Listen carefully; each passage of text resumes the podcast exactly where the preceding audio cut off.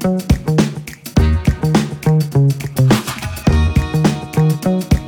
there, welcome to the Paper Pencil Podcast, a show where we talk about art and the journeys around it.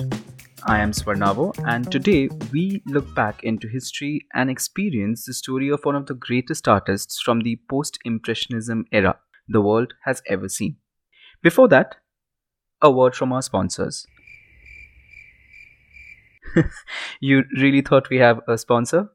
I mean, just the second episode and people are already pouring money into it. That's not reality.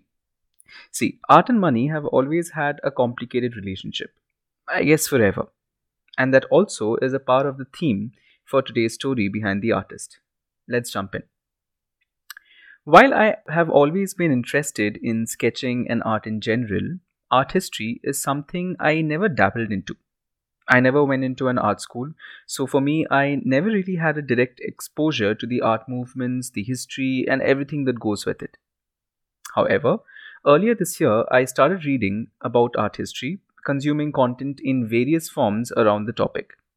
The more I went into it, the more I realized the importance of going deeper into this topic. Knowing the stories, the context behind certain artworks, and their styles helped me look at famous paintings in a completely different light. While I learned to admire the artworks of the Renaissance uh, period artists, let's say by Raphael, Da Vinci, Michelangelo, for their perfect depiction of the human form and the warm tones, and the overall grandness of the paintings, also thanks to ours of Teenage Mutant Ninja Turtles, it is over the past one year that I really started spending time looking at other artworks from different eras with different style. Knowing the stories helped me find patterns in the evolution of art as we know it today. With the background set, let's begin with the story. The year is 1852, South Netherlands. Reverend Theodorus van Gogh and his wife Anna Carbentus had their first child who unfortunately was stillborn. They named him Vincent. A year later, in 1853, while still dealing with the trauma of losing their first child, they are blessed with their second son, who they also name Vincent. This child would later go on to become one of the greatest artists in the history, and yet he would have no clue about it. Over the years, Vincent had the company of three sisters and two brothers, Theo, one of his younger brothers, would continue to play a crucial role in Vincent's life till his last breath. Now, Vincent's early years were spent moving from one school to the other, and at the age of 16, he found himself working in an art gallery in Hague, which was partly owned by his uncle, who also was named Vincent.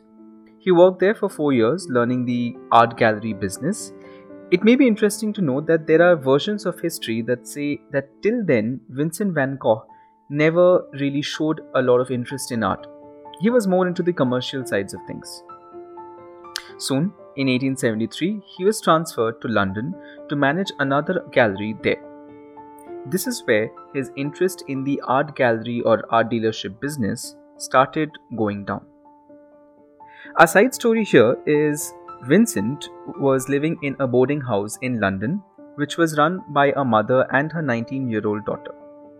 There are versions of history again that say he fell in love with the daughter and professed his love to her, only to know she is engaged with someone else. That led to him being asked to leave the place. His uncle even shifted him to Paris, the hotspot of the art world, with hopes to motivate his nephew. But in 1875, Vincent decided to put an end to his art dealership journey. This time, he turned towards religion.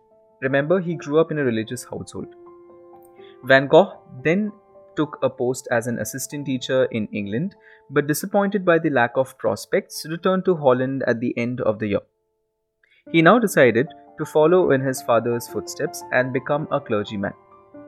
This too turned out to be a false start for Vincent, and soon he found himself looking for a different career path. His parents were deeply disappointed and even termed him as a social misfit. This is the point of his life where his younger brother Theo urged him to renew his interest in art and become an artist. Theo even agreed to support him financially, and by the way, this arrangement continued till Vincent's last breath. Theo would send him 50 francs every month, and in turn, Vincent would send a few of his paintings to Theo, which he could sell for profit. You can say Theo was one of the strongest pillars of Vincent's life. Pretty late into his adulthood, Vincent started learning how to paint. He eventually proved to have an exceptional feel for bold, harmonious color palettes and an amazing instinct for creating simple but memorable compositions. Vincent van Gogh's artistic career was relatively short, from 1880 to 1890. These years were spent mastering his skills. He found himself mainly indulging in drawing and watercolors initially. He would take inspiration from nature. He then began traveling across Netherlands to learn under the guidance of more seasoned artists, moving over to different mediums such as oil. His art grew bolder and his self-confidence as an artist slowly started rising. He expanded his canvas to still life, landscape as well as figure drawing. However, all his paintings revolved around a similar theme of the farmers or peasants that he saw, their lives, the hardships, the countryside. One of the noteworthy paintings from this phase of his life is titled The Potato Eaters, made with oil on canvas. This was made in the year 1885 and he considered this to be one of his best works at that time.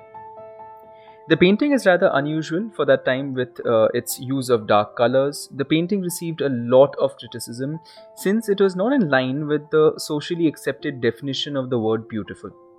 But Van Gogh wanted to represent the peasants as they really were in their harsh conditions. The criticism did not serve well for Vincent's confidence as an emerging artist. In fact, in one of the letters to the critiques, he wrote, You had no right to condemn my work in the way you did. I'm always doing what I can't do yet in order to learn how to do it. A century later, the same painting was auctioned off at $39.9 million. It is said that a sense of loneliness always followed Vincent. Soon, he moved to Paris to join his brother Theo, who was in the art business there. Theo introduced Vincent to a lot of artists who, in turn, opened him up to the latest developments in the French art scene.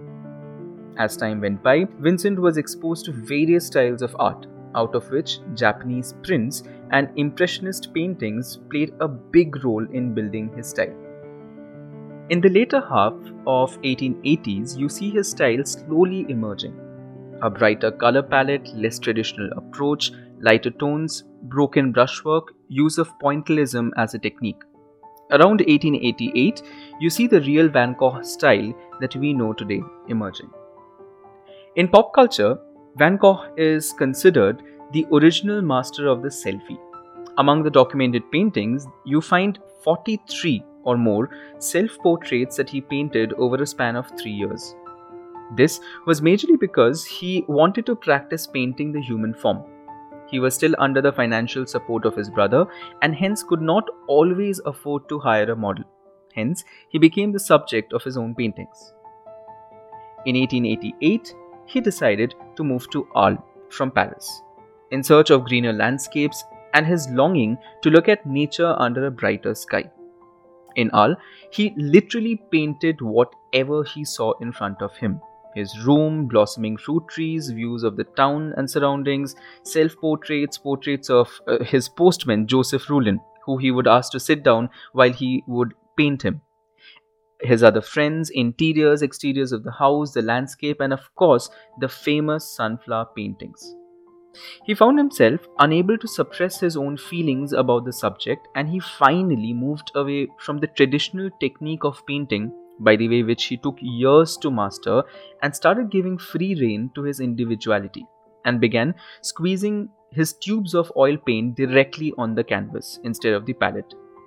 Van Gogh's style was spontaneous and instinctive, and he worked with great speed and intensity.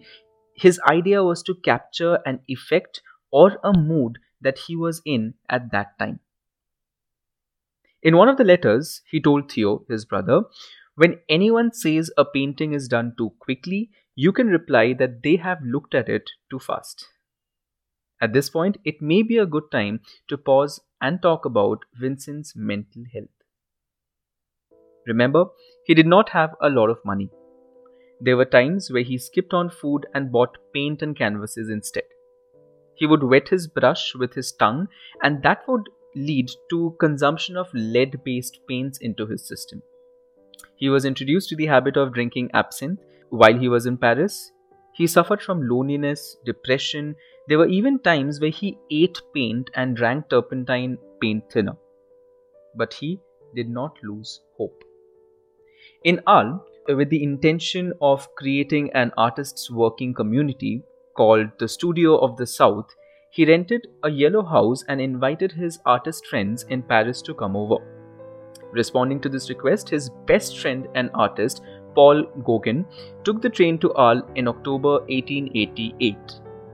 It is also said that Theo, Vincent's brother, urged Paul to go and stay with Vincent since he was worried about his mental health. Hearing that his best friend is coming over, Vincent decorated the entire house with bright sunflowers. The relationship uh, worked for a couple of months, but Vincent's deteriorating mental health caused them to get into multiple arguments.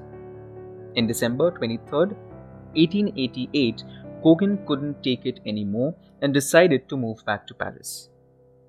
I'm recording this episode on December 23, 2020 exactly 132 years after that evening. As he left the house and started walking towards the train station, he heard Vincent's footsteps behind him. It is said that he was carrying a razor blade. There was a heated argument between them, and at the end, Vincent ran off to the house, Gauguin left, and they never spoke again.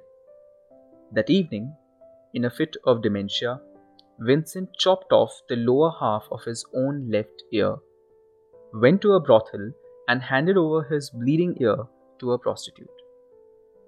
There is some speculation around this story, since there are historians who say that it was Gauguin who actually cut off Vincent's ear and then ran off. Following that incident, Van Gogh was hospitalized in Arles. When he finally came back home, he painted his famous self portrait where the side of his face is bandaged. This painting sold off later at $71.5 million, almost a century after his death. At the end of April 1889, scared of losing his renewed capacity for work, which he knew was absolutely required for his sanity, he checked himself into a mental institution in Saint Remy for a year. During his stay in Saint Remy, he fluctuated between periods of madness and intense creativity, in which he produced some of his best and most well known works, including the famous Starry Night and Irises. The paintings he made during his stay in the asylum are more bold and visionary compared to his previous works. This may also be a statement of the mental unrest he was going through at that time. Once he came back from mental institution, his work went through a slight change again. His brushwork became broader and more expressive, his vision of nature more lyrical. Everything in these pictures seemed to be moving or living. However, he continued to fight depression, anxiety, and loneliness. The fact that he still had to take financial support from his brother, who now was married and had a child, continued to lower his self confidence. In despair of ever being able to overcome his loneliness or be cured, Van Gogh shot himself on 27 July 1890. Some historians say he was accidentally shot by someone else. Nevertheless, his brother Theo also passed away six months later. Theo's widow, Joanna, was left with their son and a large collection of Vincent's paintings that he used to send to Theo. She returned to Holland with the collection and dedicated herself to getting her brother in law the recognition he deserved. She went on to catalogue over 2,100 artworks by Vincent and finally helped his work get the respect that it deserves. Even till date, his paintings are sold for millions, while Vincent rests in peace above the starry night sky. This was the story of one of the greatest artists the world has ever seen, I cannot help but connect with parts of his story. The fact that he stumbled upon art at a later stage in life, the fact that he never had a clear direction as a child about what he really wanted to do. His constant battles with his mental health, finding acceptance within society, building a strong base of self confidence. Hope you enjoyed the episode. Tune in next week for a deep conversation with one of my really good friends and a well respected illustrator. Won't share any spoilers as of now. In the meanwhile, do check out my work on Instagram. Have added the links to the show notes. I am Swarnavo, and this has been the Paper Pencil Podcast. Cheers.